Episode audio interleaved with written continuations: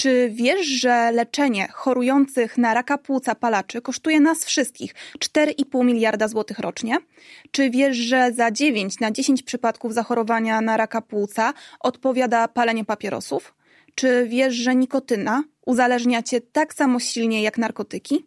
Na te i inne tematy w kolejnym odcinku programu Po pierwsze pacjent będę rozmawiała z moim gościem, dr Dorotą Kiprian, która jest specjalistką w dziedzinie radioterapii. Zapraszam Cię do obejrzenia tego programu.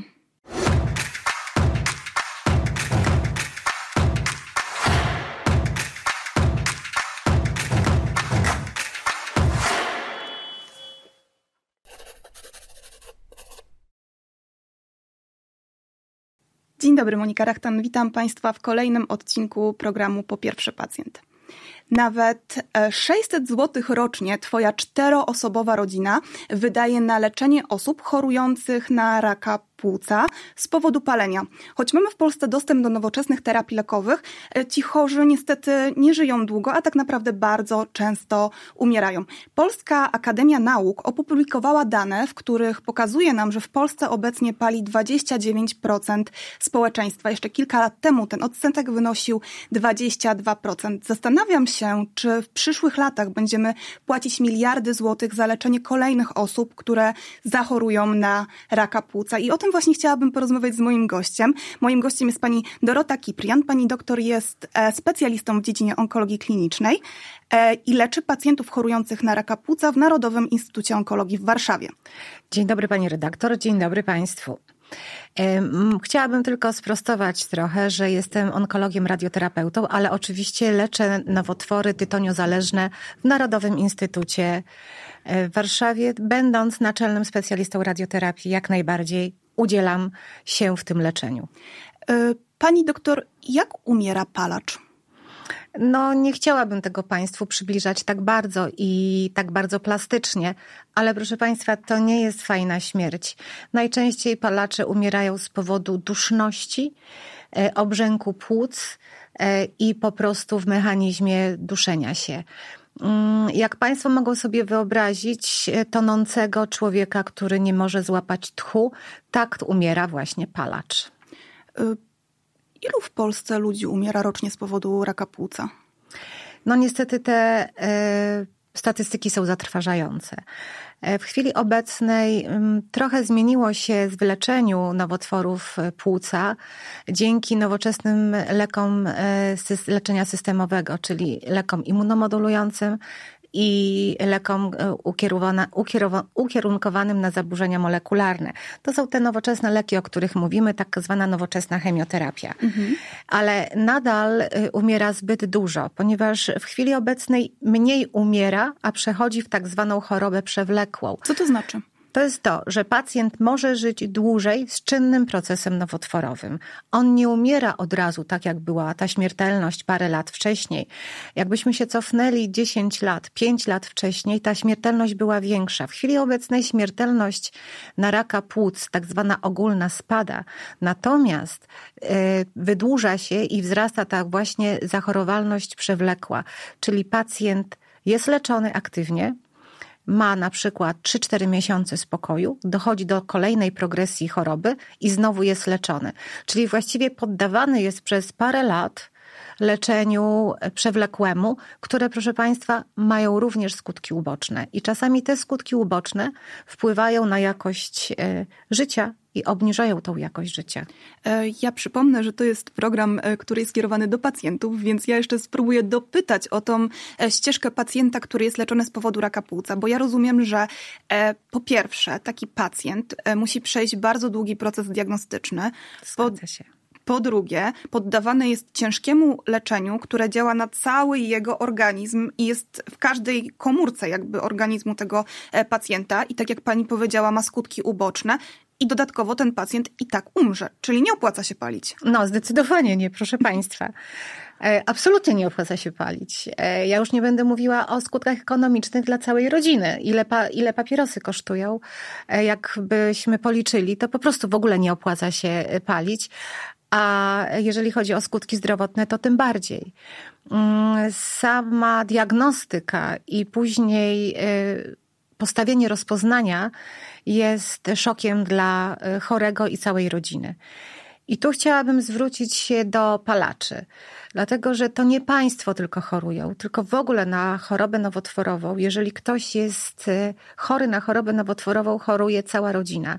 I ten strach, mm, ten ból bardzo często i te skutki uboczne związane z leczeniem, które dotykają jednej osoby w rodzinie, to widzi cała rodzina. Mhm. E, I um, bardzo często to jest tak, że pacjent, y, który w rezultacie jest sam w swoim strachu, mhm. pomimo kochającej rodziny, prawda? Y, ale to on zmaga się z chorobą i to on zmaga się z tymi skutkami ubocznymi i on żyje przez cały czas w strachu. Nawet jeżeli mamy chorobę, która została złapana, tak zwanym mówiąc kolokwialnie, we wczesnym stopniu zaawansowania.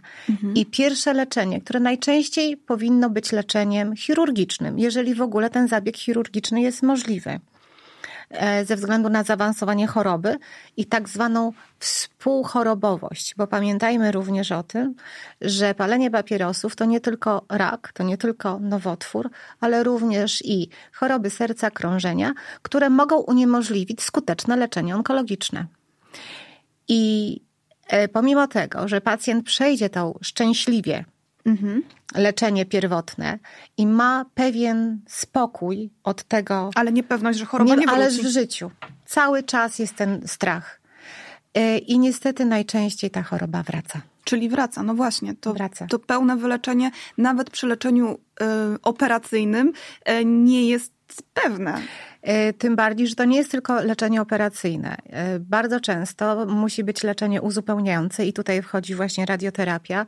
Pomimo tego, że mamy bardzo nowoczesne techniki napromieniania, takie, żeby oszczędzały tkanki zdrowe, to proszę Państwa, te skutki uboczne są w każdej tkance, tak? I leczenie skojarzone, czyli zarówno Proszę sobie wyobrazić, że są Państwo czynnymi, aktywnymi ludźmi i nagle okazuje się, że jest coś takiego, mam raka. Zaczyna, nikt o tym nie myśli. Nikt, nikt o tym nie nikt myśli. nie dopuszcza w ogóle Tak, bo to jest na tej zasadzie, to nie mnie dotknie. Oczywiście. To sąsiada dotknie, tak? A to jest nieprawda. I w tym momencie zaczyna wywracać się całe życie, poukładane. Nie tylko państwa życie, ale i rodziny. Dzieci. Wszystkich. E, I e, dochodzi do tego, że jeżeli mają państwo szczęście, to można zoperować raka. Po operacji musi być leczenie uzupełniające, albo chemioterapia, albo chemioradioterapia. I przez cały czas życie w strachu, że choroba wróci. E, bardzo często jest tak, że ja już nie będę mówiła szczegółowych e, typów histopatologicznych nowotworu, czyli raka płuca. W zależności od typu histopatologicznego, tak pacjenci są leczeni. Mm, I jest to tak zwane leczenie skojarzone i bardzo często jest leczenie trzema specjalnościami, czyli chirurgia, radioterapia mhm. i leczenie systemowe. To bardzo obciążające dla pacjenta. Bardzo. Ja zapytam jeszcze, bo mm, widziałam takie zdjęcia w internecie pacjentów, którzy na grupach e, pacjenckich piszą o właśnie powikłaniach e, radioterapii. I nie mówię tutaj tego w e, takim kontekście, żeby powiedzieć, że to leczenie jest złe, ale pacjenci chyba sobie nie zdają sprawy, że na przykład może dojść do poparzenia przełyku. Mhm. I wtedy taki pacjent nie dość, że jest leczony onkologicznie, nie dość, że ma raka, to jeszcze nie może jeść. No mniej więcej tak jest. E, to nie jest to, że to, to jest leczenie złe, to jest leczenie skuteczne. I tak jak powiedziałam, dysponujemy teraz właściwie w każdym ośrodku, w każdym zakładzie radioterapii w Polsce nowoczesnymi tak zwanymi technikami napromieniania. My to nazywamy technikami konformalnymi. Konformalność to jest to, że potrafimy napromienić wysoką dawką, mhm. która jest wysoką rzeczywiście dawką, która ma zabić te komórki nowotworowe. Tam, gdzie trzeba zabić te komórki nowotworowe, albo obszar uzupełniający po leczeniu chirurgicznym, albo czynny proces nowotworowy, dlatego że chory już nie mógł być, e, guz był za duży i nie można było zoperować. I oszczędzić tkanki zdrowe. I jeżeli chodzi o raka płuca, to w rejonie klatki piersiowej są bardzo ważne struktury dla zdrowia. To jest serce, to mhm. są duże naczynia, e, to jest sama pozostała tkanka płucna. I napromienianie jest e, leczeniem skutecznym, ale również niestety, mówiąc tu z przekąsem, skutecznie niszczy tkanki zdrowe. Staramy się, my radioterapeuci, staramy się, żeby ta objętość tkanek zdrowych była jak najmniejsza, ale niestety dotyczy ona każdej struktury, która znajduje się w objętości napromienianej, łącznie z przełykiem. I bardzo mało osób zdaje sobie z tego sprawę, że rzeczywiście dochodzi do zapalenia błony śluzowej przełyku i pacjent ma tak zwaną bardzo nasiloną zgagę, ale to jest taka zgaga, że nie jest w stanie nic przełknąć. I bardzo często chorzy muszą mieć e, odpowiednią dietę. Mhm. E, dietę miękką, papkowatą, i teraz y, mówimy o żywieniu klinicznym, tak? czyli po prostu każdy chory, który rozpoczyna nasze leczenie onkologiczne, jest dożywiany tak zwanym o, odżywkami doustnymi. Czym Od, są te odżywki? No to są chemiczne preparaty, które mają tak dobrane, mhm. żeby, y, żeby wzmocnić organizm i pozwolić pomóc choremu przejść przez to bardzo ciężkie leczenie. To jest e, nutri-drinki znane, prawda? Inny rodzaj również e, bardzo mm, pomocnych preparatów i w rezultacie moi chorzy od momentu rozpoczęcia leczenia zawsze otrzymują około 800 do 1000 kalorii więcej niż normalnie, ponieważ to jest tak ciężkie leczenie powodujące zapalenie różnych tkanek w organizmie, że żeby przejść to leczenie, to musi mieć człowiek więcej energii. Ja myślę, że tym, co pani doktor powiedziała, chyba przekonała wszystkich naszych widzów, że nie chcą być e, pani doktor pacjentami. I absolutnie nie mówię tego, żeby panią doktor urazić, ale po prostu no, e, trudną e, dziedzinę sobie pani doktor wybrała, jeżeli chodzi o medycynę.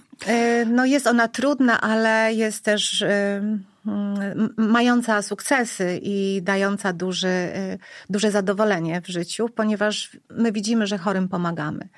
Natomiast ważne jest to, żeby chory starał się współpracować i do tych zaleceń lekarskich się stosował. Dramatem jest to, proszę Państwa, że chorzy, którzy są już chorymi nowotworowymi, uważają, że im nic nie pomoże i palą w trakcie leczenia. No więc jak ja to widzę, to robi mi się bardzo, bardzo niedobrze, dlatego że nie zdają sobie sprawy z tego, że są już publikacje. Mhm w literaturze światowej, że jeżeli chory pali w trakcie leczenia, sam sobie obniża szanse na wyleczenie o 15%. Tak tak robi dym nikotynowy w trakcie leczenia już onkologicznego, szczególnie radioterapii. Obniża skuteczność. Rozumiem. Właśnie chciałam o to zapytać, jak ci pacjenci onkologiczni, kiedy dowiadują się, że mają e, chorobę nowotworową, której jak wiemy nikt nie chce mieć i nikt nie podejrzewa, że może ją za chwilę mieć, e, przychodzą do gabinetu e, pani doktor, otrzymują diagnozę, pani doktor pyta, czy rzucił pan pale, czy pan palił? Mhm. Paliłem. Czy pan pali? Mhm. Pale. Ma pan raka? Pali pan? I ci pacjenci w ogóle yy, kłamią czasem, że nie palą? Oczywiście, że tak. No i teraz niestety My mamy takie, no oczywiście publikując pewne artykuły i takie naukowe, w chwili obecnej zawsze powinniśmy zbierać wywiad, czy pacjenci czy palił, czy nie pali. Więc jeżeli opisujemy daną grupę w publikacjach naszych, to piszemy, że dane są niepełne, ponieważ pacjenci nie mówią prawdy i to jest prawda.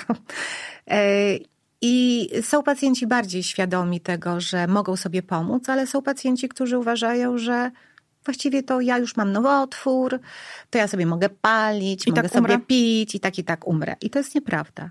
Bo powinni zdawać sobie sprawę z tego, że współpracując z lekarzem mogą sobie pomóc. Mogą sobie pomóc po pierwsze w efektywności leczenia, czyli już są dowody na to, że paląc w trakcie leczenia obniżam skuteczność leczenia o 15%. To, to bardzo jest bardzo dużo. dużo. Tak.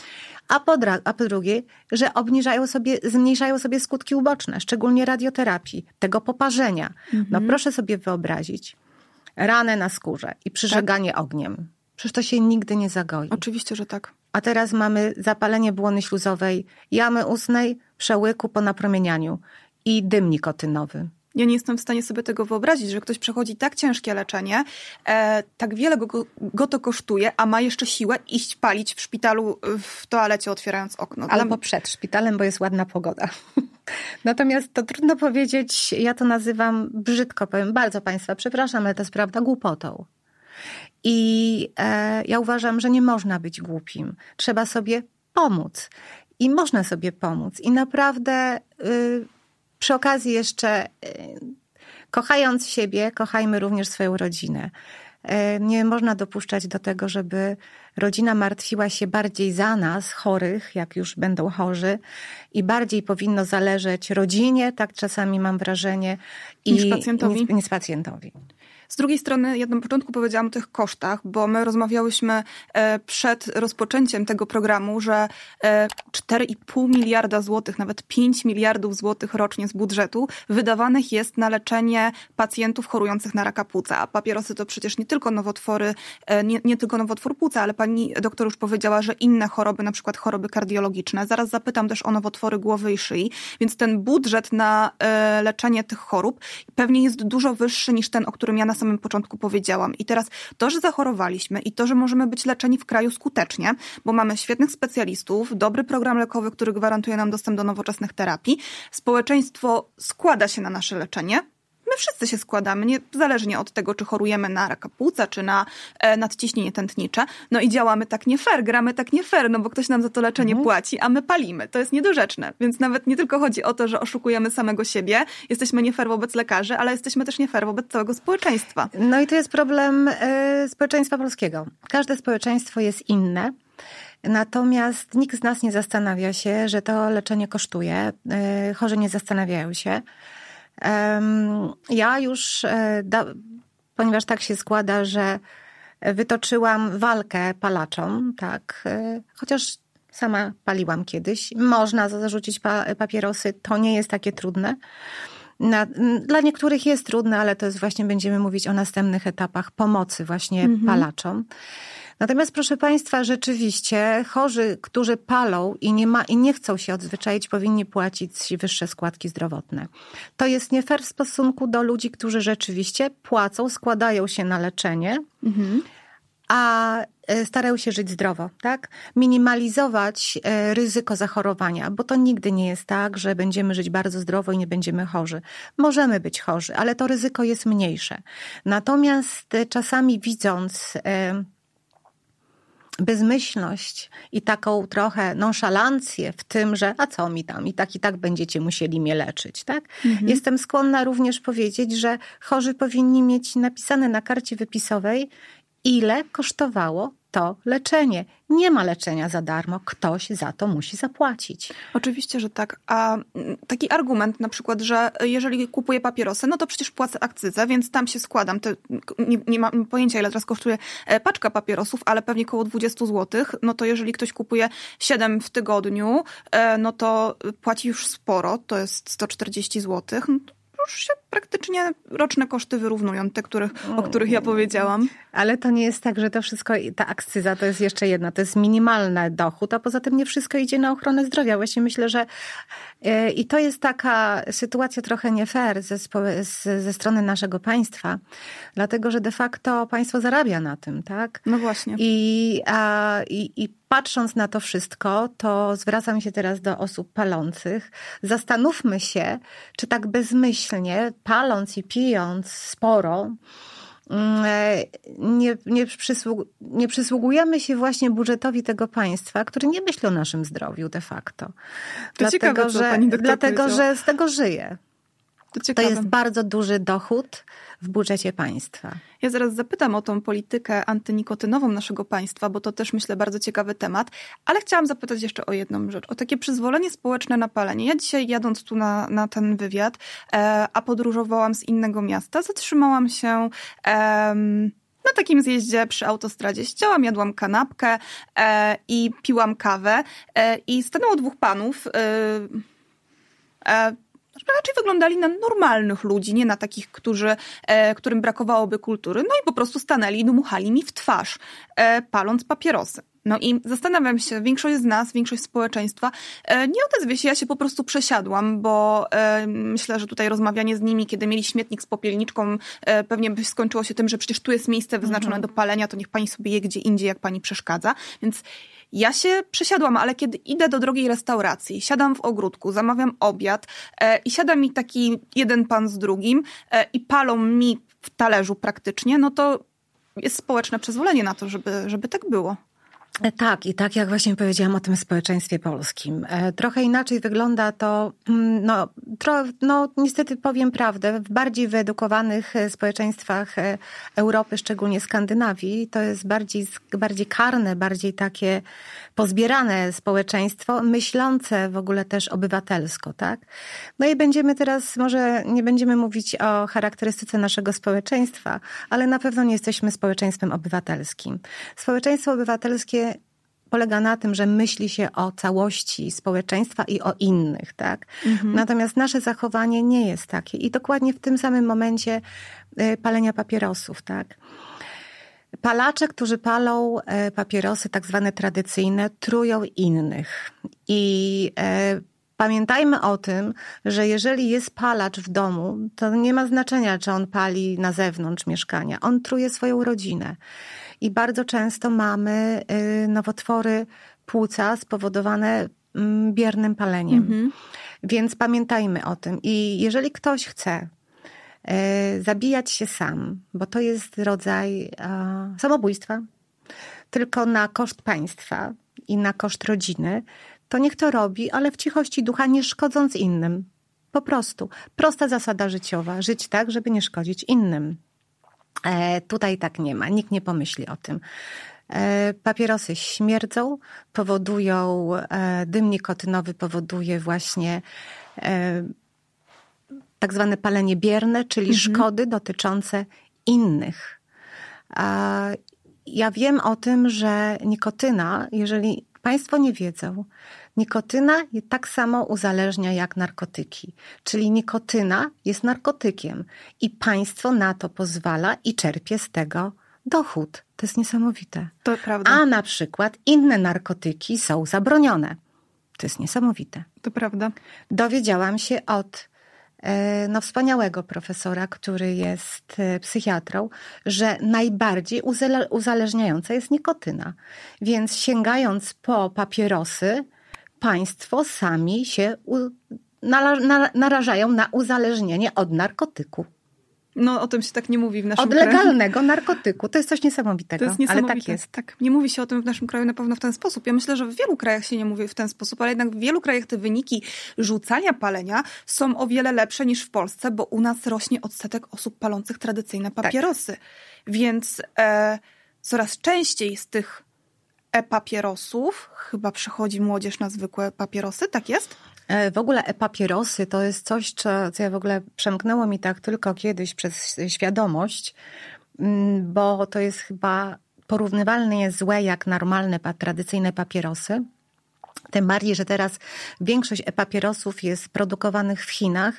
E-papierosy mają taką rozpuszczalną w jakiejś substancji, prawda? Ta mhm. nikotyna i właściwie nie wiadomo, co my palimy. A są jakieś badania, które ym, inaczej, czy jeżeli chciałabym być producentem, mhm. oczywiście, absolutnie, chciałabym być producentem e, takich e-papierosów, to czy ja muszę spełniać jakieś wymogi specjalne, żeby coś takiego produkować i potem rozprzestrzeniać w naszym no kraju? to jest właśnie problem, że nie. Nie ma badań, które na przykład y, dotyczą tych y, związków, w których są jest ta nikotyna, tak? A one są zazwyczaj bardzo kolorowe, o smaku takim, zapachu tak. takim i tak dalej. Nie ma w ogóle badań, które stwierdzają, co tam jest. E, parę lat temu było dosyć głośno, jak wchodziły również, to, to tak właśnie do tego mi przemknęło, e-papierosy, że były zgony mm, w Stanach z powodu e-papierosów, dlatego, że dochodziło do zwłóknień płuc mhm. po tych właśnie substancjach, które, w których rozpuszczana jest nikotyna. E, e-papierosy podgrzewają tą substancję i w ten sposób ta nikotyna się wydziela. Mm, natomiast ja uważam w ogóle, że e, warto odzwyczaić się od palenia papierosów. Jest to choroba. E, niektórzy mają naprawdę, są uzależnieni, więc trzeba pomagać tym chorym, bo to właściwie jest choroba. Trzeba pomagać tym chorym, e, tak jak w uzależnieniach od narkotyków. Jeżeli jest taka wola, żeby rzucić odzwyczaić się od nikotyny, bo to w ten sposób można mówić, nie tylko rzucić palenie, bo to jest takie potoczne, to jest y, parę metod, które pomogą. Tylko po pierwsze trzeba chcieć. Zaraz jeszcze o te metody dopytam, ale zastanawiam się, bo wiele dzieci e, wchodzi do popularnych sklepów spożywczych, sieciowych, których w Polsce jest bardzo dużo. I ja też tam ostatnio byłam w takim sklepie i tam jest taka świecąca szafka. Mhm. Co tam jest w tej szafce? Bo ja myślę, że warto uświadomić rodziców. Myślę, że rodzice mogą nie wiedzieć, co jest w tej szafce. No więc właśnie, niestety tam jest ta, ja nie przyglądałam się jej, ale wiem o tym, że po pierwsze są e-papierosy bardzo mhm. świecące, kolorowe i to co, mnie, to, co mnie rozłożyło na łopatki, to to, że są gumy do rzucia, w mhm. kształcie papierosów. Mhm. I one naprawdę imitują w ogóle taki odruch palenia. To jest guma do rzucia. Mhm. I to jest. Y, I to są w tych w sklepach spożywczych, a te szafki świecące to są właśnie papierosy. Najczęściej produkowane w, w Chinach. Gdzieś? W Chinach, mhm. gdzie nie ma w ogóle y, kontroli nad tym, co tam jest w środku. Więc w rezultacie paląc takiego e-papierosa, który ładnie pachnie, ma kolor różowy, niebieski, fioletowy, jakiś inny, trujemy się nie wiadomo czym. Y, pewnie dzieci mówią rodzicom, mamo, to nie są papierosy, no przestań, przecież to nie jest takie złe. Mm, I właśnie, i rodzice nie reagują, bo ja obserwuję młodzież na ulicy, y, oni się nie rozstają z tym urządzeniem wręcz. Cały czas to palą i właśnie ten taki kolorowy, jakiś pachnący dym e, gumą balonową. Mhm. I ja mam wrażenie, że to nie jest tak, że oni to tak jak kiedyś ludzie chodzili na tradycyjne papierosy, wychodzili w trakcie pracy, wypalali dwa papierosy, może jednego, wracali na górę, a oni chyba to palą cały czas, w ogóle nie wyciągają tego z ust. Ma pani doktor takie samo wrażenie? No to poza tym jest zmiana obyczajowości, proszę państwa. Kiedyś ja nie jestem taką bardzo starą osobą, tylko dojrzałą, to w ogóle było niedopuszczalne, żeby kobieta szła z papierosem po ulicy. No tak? właśnie. E, także to wracajmy może do tych fajnych zachowań, które nawet moja babcia mówiła pro, prosto sieci, łokcie przy sobie, bo tak kiedyś było było. Ja mówiłam, babcia, co to? to jest prawda, bo to było, żeby mieć zdrowy, zdrowy kręgosłup. E, I gdybyśmy na przykład trzymali się takich zasad, że nie jest tego, nie ma tego przyzwolenia społecznego do do tego, że młodzież pali na ulicy albo chodzi z puszką piwa mhm. i popija, to myślę, że byłoby troszeczkę inaczej z tym zachowaniem prozdrowotnym naszej młodzieży. E, czego możemy się spodziewać? Możemy spodziewać się strasznych problemów zdrowotnych u młodzieży, czyli jak będą dorosłymi ludźmi. No i teraz też apel do Państwa. Proszę się zastanowić, czy naprawdę bardzo chcecie być, jak to ktoś niedawno z moich znajomych powiedział, może nie jedynymi żywicielami e, mm, firm farmaceutycznych czy prawda, producentów leków, bo w końcu pracując na, swolo, na swoją wielochorobowość, ja już nie mówię mm -hmm. tylko o nowotworach, będziecie musieli brać taką ilość leków, że właściwie wszyscy mówią, ach, ta farmacja B tyle zarabiają, a sami powodują to, żeby było jak najwięcej leków produkowanych. No tak, e, właśnie takie argumenty bardzo często pojawiają się w komentarzach, że e, ta farma jest taka zła, ale to my sami ją napędzamy swoim zachowaniem. E, no i dajemy im ogromne pieniądze przez to, że na przykład e, palimy papierosy, ale robimy też wiele innych rzeczy, których nie Oczywiście. powinniśmy robić. E, otyłość na przykład, to też jest taka... To jest plaga. Tak, no właśnie. I tak niewiele możemy, nie, tak niewiele trzeba zrobić, a no, z drugiej strony tak wiele, ale jak to odmienia życie, kiedy człowiek zrzuci te parę kilo, prawda? No więc to jest dokładnie to samo, e, jak pomyślimy o tym, o zdrowym naszym życiu. Jest, są kampanie antynikotynowe, mówiące te wszystkie sławne zdjęcia na papierosach e, płuc rozpadających się, czy jakichś działa. innych. To przestało działać, tak. tak? E, ja uważam, że kampanie w ogóle i świadomość powinna być taka, jak fajne może być życie w wieku 50-60 lat, jak ty zadbasz o to swoje zdrowie. Papierosy to jest tylko jedna część. Ruch jest najważniejszy. Używki, nadużywanie różnych innych używek, czy nawet e, e, alkoholu. Teraz wiemy, że najmniejsza ilość alkoholu to jest trucizna, więc teraz pytanie. E, no, zawsze się mówiło lampka wina, prawda? Mhm. Ja się do końca z tym też nie mogę zgodzić, ponieważ jestem miłośniczką wina czerwonego, natomiast to jest prawda. Jak się popatrzy, popatrzy na publikacje, na dane neurofizjologii, jak na przykład wpływa alkohol na nasz mózg, mhm. no to w rezultacie sami chcemy doprowadzić i jeszcze do tego nikotyna, sami chcemy do tego doprowadzić, że będziemy mm, społeczeństwem, ja już nie mówię o tym społeczeństwie, ale że jedna pojedyncza osoba w wieku 50-60 lat będzie brać garść leków, nie będzie w stanie cieszyć się życiem, radością tego życia i będzie ciągle narzekać, jak to koszmarnie jest i nie można dostać się do doktora. Bo ja Państwu powiem jedną rzecz. Najlepiej to w ogóle do doktora się nie dostawać. To znaczy nie mieć takiej potrzeby. Nie mieć potrzeby, tak, to prawda. Oczywiście, że tak. E, no, Polacy mam wrażenie, że jednak lubią chodzić do lekarza i myślę też o tym, że nasze społeczeństwo dzieli się na takich ludzi, którzy nie chodzą w ogóle. Na przykład kobiety, które były ostatnio raz u ginekologa na porodówce i na ludzi, którzy chodzą bardzo często wręcz, powiedziałabym, dla tak. sportu. E, ale wróćmy do tego rzucania palenia papierosów, bo postanowiłam, że każdy z nas e, po obejrzeniu tego programu powinien zdobyć jakąś jedną umiejętność. I ja bym chciała, żeby pani doktor nauczyła dzisiaj naszych widzów rzucać palenie. Jest to możliwe? No, po pierwsze, oczywiście postaram się, natomiast y, po pierwsze ma być ta świadomość, że chcę przestać palić. I są różne metody. I teraz w zależności od tego, jak bardzo jestem uzależniony, tak? Bo pamiętajmy o tym, są palacze, to tak samo jak ci, którzy piją. Mówiąc brzydko, ci, którzy piją za dużo, to są pijacy, tak? Ale nie muszą być alkoholikami, bo alkoholizm to choroba. Pijak może pić za dużo, ale może przestać pić. Alkoholik nie przestanie pić. I jeżeli zacznie pić z powrotem, to wpadnie w tak zwane ciągi. Mhm. I tak samo jest z palaczami. Są ci, którzy palą, ale nie są nałogowcami, nie są uzależnieni, to im będzie łatwiej zostawić te papierosy. Natomiast są ci, którzy, i to jest problem, są ci, którzy są uzależnieni. I to jest choroba. To jest dokładnie uzależnienie takie jak od, od narkotyków. I chciałabym, żeby Państwo to zrozumieli. Jak poznać, że jestem uzależniony? Bo ja myślę, że y, tutaj jakbyśmy y, zapytali 10 osób, stanęło przed nami i byśmy zapytali palaczy, kto z Państwa, kto z państwa pali? O to wszyscy podnieśli tak. rękę. Kto jest uzależniony od palenia? No i właśnie, jestem nikt. nikt. Nikt mhm. mogę rzucić jutro, tylko tak. przyszło co do czego. Tak. I, I przychodzi przy... co do czego, okazuje się, że jedni mogą odstawić tego papierosa, bo to jest na tej zasadzie, że przestaje palić. Mhm. Wstaję rano i nie chce mi się palić. No tam oczywiście przyjemnie jest napić się kawy, zapalić papierosa, a jeszcze bardzo przyjemnie, jak jest jakiś, jakaś impreza, do lampki wina czy do drinka zapa zapalić papierosa. To jest takie niby przyjemność, tak? Natomiast mm, są ci, którzy mówią, dobra, to nie będę palić, co to za problem, przejdą ze dwa, trzy dni i już ich nie ciągnie do tego papierosa. Natomiast są tacy, którzy po prostu mają dolegliwości somatyczne spowodowane tym, że nie ma nikotyny w organizmie. I ja miałam takich znajomych. E, I oni mieli naprawdę problem z, z zostawieniem tej nikotyny. E, są poradnie antynikotynowe, niestety ich jest za mało w No Polsce. właśnie, bo ile? Trzy. Trzy. I nie do końca nawet jest tam, nie są, nie są tak bardzo oblegane przez, przez chętnych.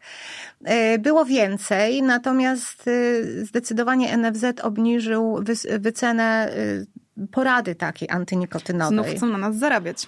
Znów chcą na nas zarabiać. To znaczy stwierdzili, że nie ma chętnych, to nie będziemy, ale uważam, że to powinno być inaczej. No i są oczywiście od psychoterapii, od y, wsparcia rodziny, co jest bardzo ważne, prawda, że wsparcie rodziny, ale to nie takie wsparcie znowu palisz, po co ty palisz, bo to nie jest wsparcie. Mhm.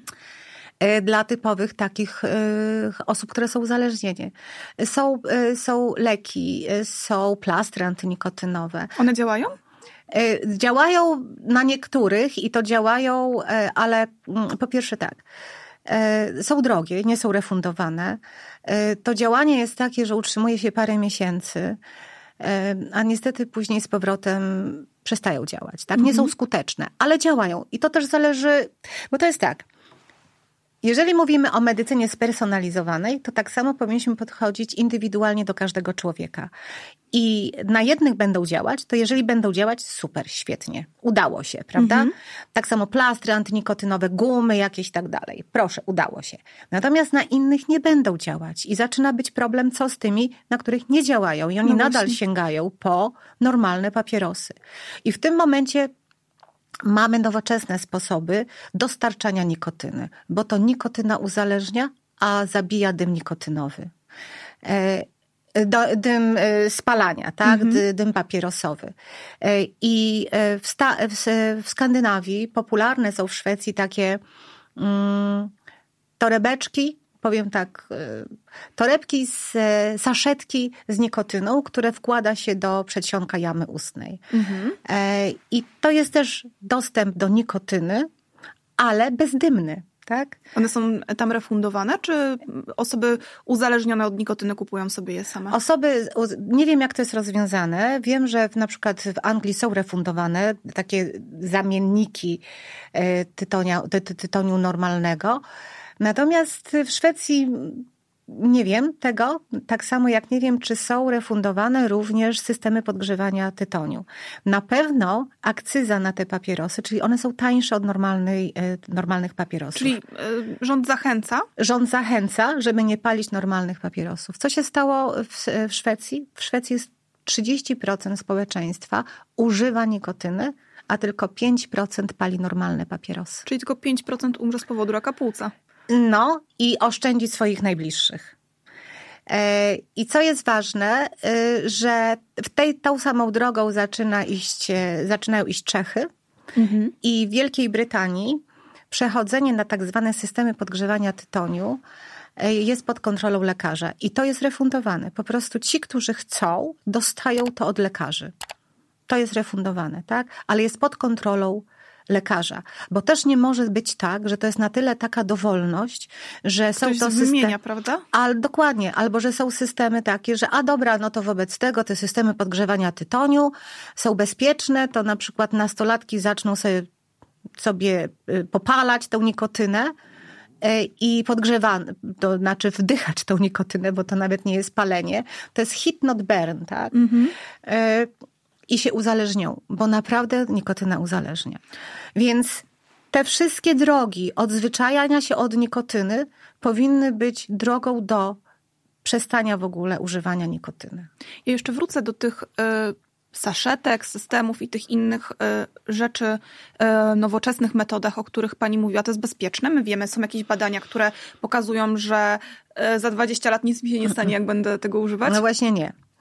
E, jest to e, w 2019 roku FDA w Stanach, e, jest to organizacja, która dopuszcza i leki, i żywność do, do użytku tak zwanego bezpiecznego mm, dopuściła właśnie te systemy podgrzewania tytoniu jak, zwane, jak tak zwana redukcja szkód. Mhm.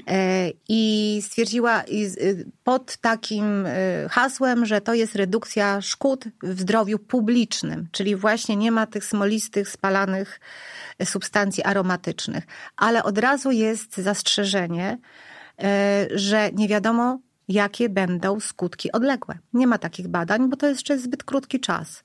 Więc wiadomo, że warto sięgnąć po te systemy podgrzewania tytoniu w momencie, kiedy chce się odzwyczaić, tak? Mhm. W drodze docelowego rzucenia nikotyny. No właśnie, bo to rzucenie jest najważniejsze i to powinno tak. wszystkim osobom palącym e, być takim celem właśnie Dokładnie. pierwszorzędowym. Natomiast e, ja chciałam jeszcze zapytać o, o to, co pani doktor sądzi? Bo tak, powiedziała pani doktor, że w Czechach robi się wiele, e, w Skandynawii robi się wiele, a co się robi w Polsce? Ja mówię ze strony rządu oczywiście, e, bo klinicyści robią dużo, edukują, przychodzą do takich programów jak ten, żeby mówić do pacjentów, za co bardzo dziękuję, ale e, co robi nasz rząd, żeby w Polsce nie paliło 29%, tylko 5%, bo WHO obiecuje nam, że tak. w 2030 roku 5% społeczeństwa będzie palić papierosy. No i tutaj Tylko. niestety, no i tutaj jest oczywiście przekłamanie bardzo duże, dlatego że rzeczywiście takie były pierwsze zamiary w ogóle Unii Europejskiej,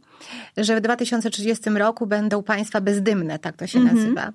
E, WHO niestety ma złą e, politykę, którą ja kiedyś promowałam, to było z 10 lat temu, że rzucenie całkowite, tak? Mhm. Nas interesuje rzucenie całkowite, nie żadne harm reduction, tak? Mhm. To się nie sprawdza, proszę Państwa. To się nie sprawdza w momencie, kiedy pacjenci mm, mówią, tu natychmiast mamy zostawić tą nikotynę, bo to mniej więcej tak to wygląda, że bez żadnych zamienników, mhm. nie biorąc pod uwagę tego, że to dla niektórych może być problem, bo to jest uzależnienie. Ja się bardzo dużo nauczyłam od swoich kolegów, biorąc udział w różnych debatach, debatach na temat zdrowia publicznego, nie byłam aż tak wyedukowana od psychiatrów. Mhm.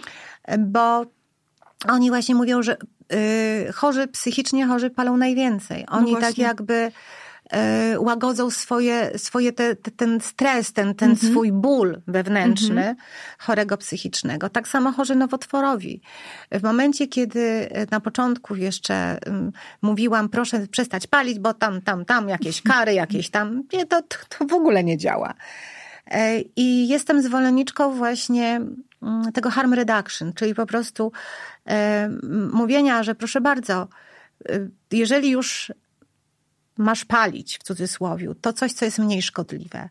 Ja jestem, jestem praktykiem już od wielu lat, praktykującym lekarzem, radioterapeutą. Zajmuje się nie tylko rakiem płuca, ale przede wszystkim nowotworami rejonu głowy i szyi. To jest najcięższe leczenie. Chemioradioterapia nowotworów rejonu głowy i szyi ma bardzo dużo skutków ubocznych. I proszę mi wierzyć, że pacjenci potrafią z bardzo dużym odczynem popromiennym, takim jak niesamowita angina, że nic nie można przełknąć, palić papierosy. Widząc to, co się dzieje, postanowiłam wydać taką broszurkę Włącz myślenie, rzuć palenie w trakcie mm -hmm. leczenia onkologicznego. Ona była bardzo dużą ciekawostką na początku, no ale potem absolutnie nic. A było, jest wszystko w tej broszurce opisane, jest bardzo kolorowa, bardzo ładna. Jakie są etapy y, odzwyczajania od nikotyny? Mm -hmm. E, ja uważam nawet, że jestem skłonna dążyć do tego, żeby w szpitalach takich jak szpitale psychiatryczne, jak szpitale onkologiczne, gdzie chorzy, którzy już i tak i tak mają ten stres rozpoznania, czyli po prostu muszą się zmierzyć z chorobą nowotworową, nie musieli przechodzić jeszcze jednego stresu, rzucenia palenia natychmiast, tak? Bo mm -hmm. dla mhm. niektórych to może być bardzo duży stres i oni w ogóle nie chcą na tym. Ten papieros im jakby pomaga, tak? Więc e, nawet jestem zwolenniczką, żeby były kioski z, z tymi, z, z systemami podgrzewania tytoniu, bo to jest lepiej i tańsze, właśnie tańsze papierosy, mhm. ta, tańsze systemy zamienne niż normalne papierosy, żeby żeby chorzy wiedzieli, dobra, to ja spróbuję, bo jest taniej. No właśnie, ten, ten, te, te pieniądze jednak potrafią Polaków tak. przekonać. My tak. zawsze chcemy oszczędzić. Tak. Więc, a teraz są tańsze, czy nie są tańsze? Yy, nie, nie są tańsze. Czyli znowu polityka państwa zawodzi, które, które... No nie bardzo. Właśnie tutaj się państwo sprawdza. I jeszcze proszę państwa, gdybyście państwo widzieli wianuszek chorych y, wychodzących z Narodowego Instytutu Onkologii do najbliższych sklepów po papierosy.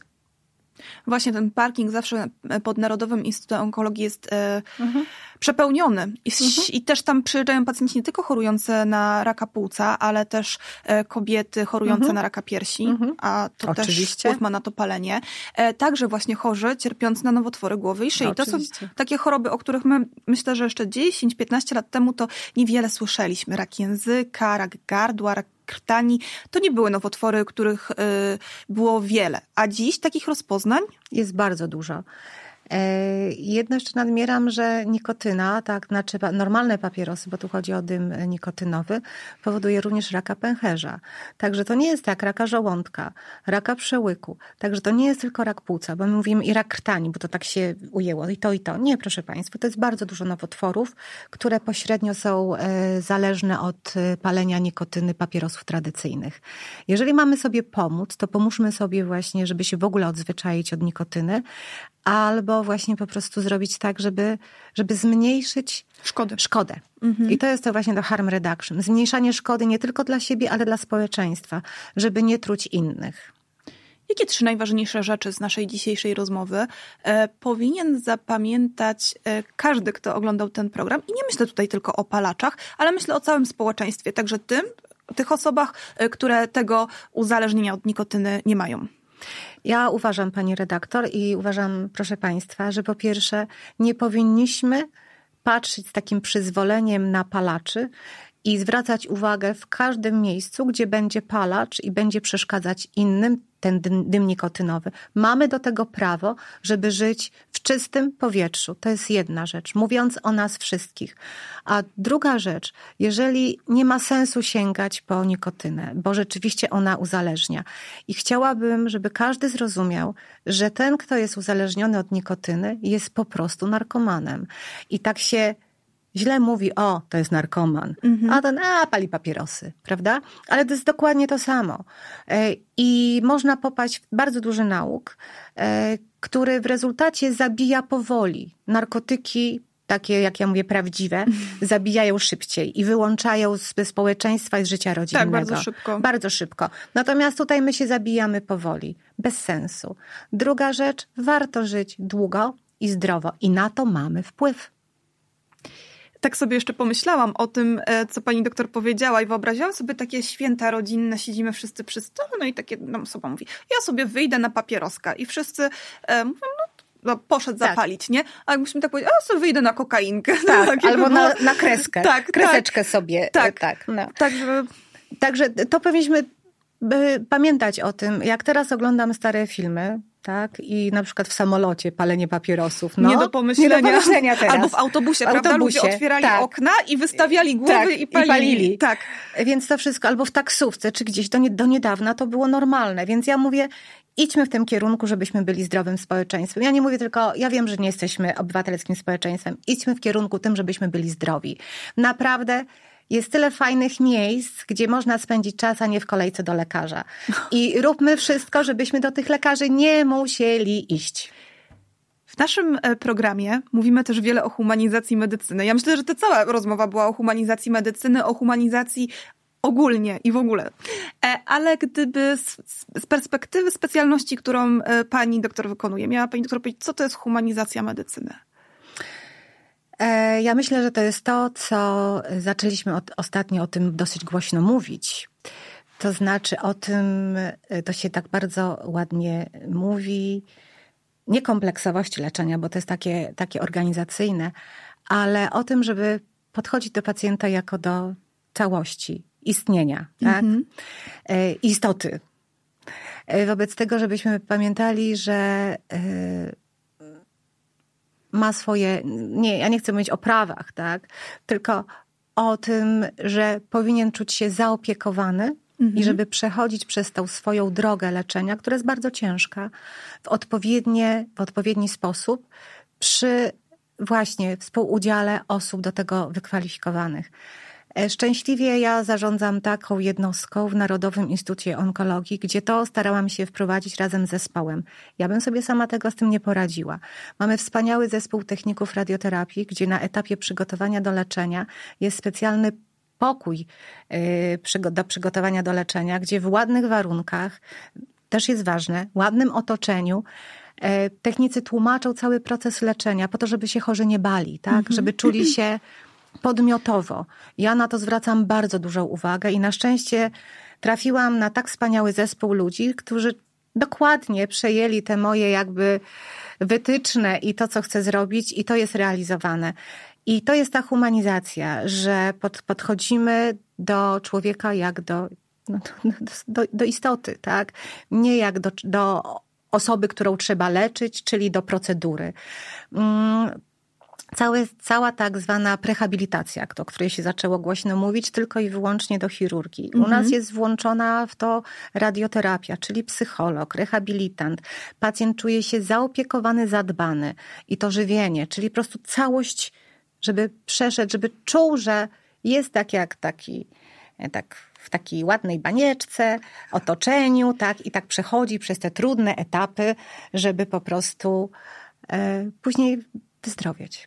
E, wspomniała Pani doktor o żywieniu medycznym, więc ja przypomnę naszym widzom, który, którzy też nie oglądali poprzednich odcinków e, naszego programu, że e, moim Państwa gościem była Pani doktor Aleksandra Kapała no, z Narodowego Instytutu tak. Onkologii, która o żywieniu mówiła bardzo dużo ważnych rzeczy właśnie w odniesieniu do pacjentów onkologicznych, o czym dzisiaj też Pani doktor wspominała, więc jeżeli są Państwo zainteresowani tym tematem, to polecam odcinek również z Panią doktor Kapałą, która również ogromny zespół w Narodowym Instytucie Instytucie Onkologii stworzyła i który pomaga pacjentom, ale przede wszystkim stamtąd Państwo się dowiedzą, jak prawidłowo odżywiać się w chorobie nowotworowej. Pani doktor, bardzo dziękuję za nasze dzisiejsze spotkanie. Mam nadzieję, że przekonaliśmy wszystkich, że nie warto e, palić papierosów, że trzeba walczyć z uzależnieniem od nikotyny. Także jeżeli Państwu podobał się dzisiejszy odcinek, to zapraszamy do subskrypcji kanału, zapraszamy do komentowania. Jeżeli będą jakieś pytania od Państwa, to ja też przekażę Pani doktor i postaramy się pomóc. Dziękuję bardzo Pani redaktor, dziękuję bardzo Państwu. Dziękujemy za uwagę.